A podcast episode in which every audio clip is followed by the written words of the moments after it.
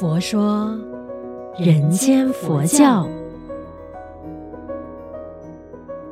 你好，我是主持人碧枝吉祥，佛法生活化，生活佛法化。今天我想要聊一下啊，就是呢自己小的时候啊，参加佛学生活营的一些经验。那在听节目的你，我不晓得说你是不是也有过参加呃，可能儿童佛学生活营啊，或者是青年佛学生活营等等的这些经验。不晓得当中的哪一个环节，或者是哪一个活动，是让你最印象深刻的呢？那如果是我的话呢，我会觉得说吃饭时间过堂这件事情是让我留下非常非常深刻的印象。为什么呢？因为呢，诶，参加过这个佛学生活营的朋友都知道，只要是在寺庙里面，我们就是过堂吃饭的话呢，我。就首先你要敬语，不可以东张西望，不可以说话，而且坐姿要端庄。那当然呢，就是那个碗啊、菜啊，全部就是先准备好给你的。而你当下呢，就是你要添饭啊，或者是要加菜的时候，就是把你的那个空碗就是往外放。那行堂的呢，看到的时候，他就知道，诶，如果你推出去的那个是饭碗的话，他就会帮你加饭。那如果是盛菜的那个碟子或者是碗的话呢，他就会为你加菜，就是这样子的一个方式呢，全部都是以敬语的方式来进行的。我不晓得这样子的一个回忆分享有没有勾起你当年参加佛学生活营的时候的这个环节，就是过堂。那我想要去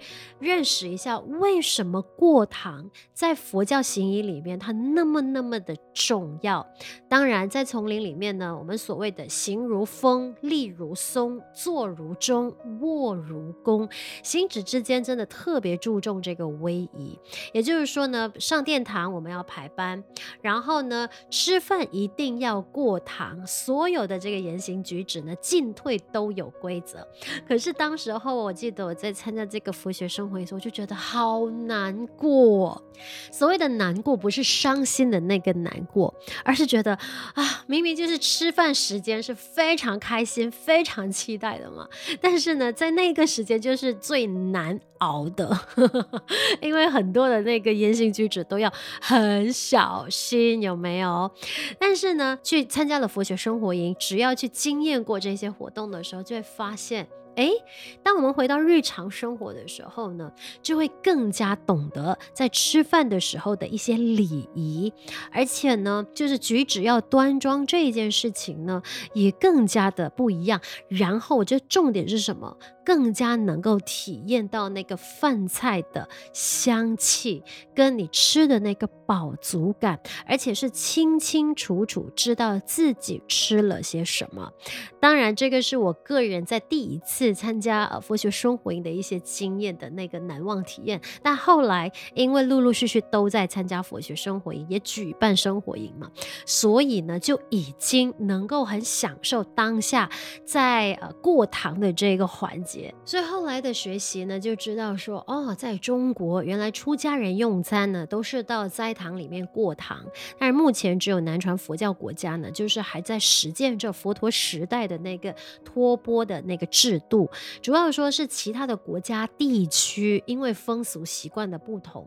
当然人民也不完全是信仰佛教嘛。那当然这个托钵就不是太方便，也不容易实行。所以中国的丛林寺院呢，就采集了这种呃修行的方式，让出家人一起到斋堂吃饭，就称为过堂。所以我才知道了哦，原来当年我们就是参加一些佛学生活营的时候，法师们就是很用心良苦，要我们去体验一下，哎，什么叫过堂用餐？其实到斋堂用餐呢，呃，吃饭端碗啊，或者是夹菜呀、啊、等等的这些礼仪呀、我印象也很深刻的，就是例如。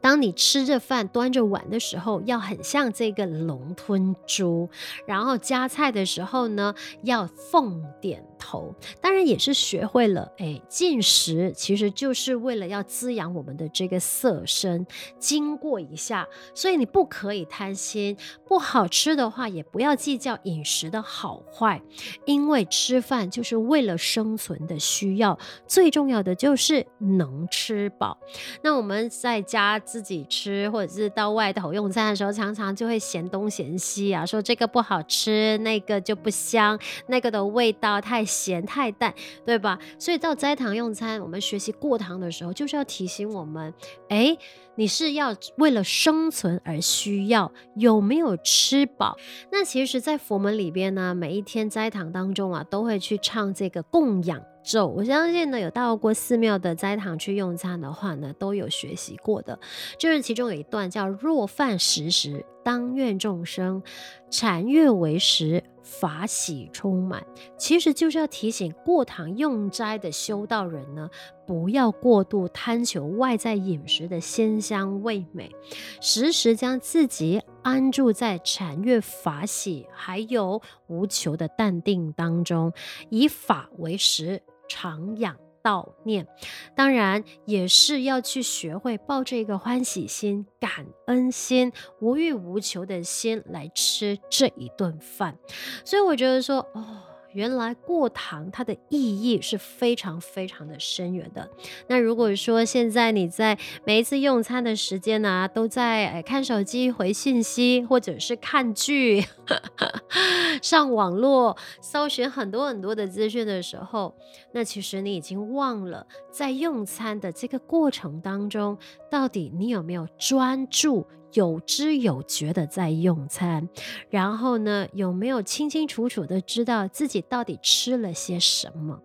这个才是我们要透过过堂里面的一个提醒跟学习。所以从今天开始，不妨好好的在用餐的时候可以静下心来，真的就是专心的把那一顿饭给好好的吃完。我们一起学习，将佛法生活化。生活佛法化，欢迎你将我们佛友的这个节目呢分享给身边更多的人知道，也祝愿我们都法喜充满，福慧增长。佛说，人间佛教。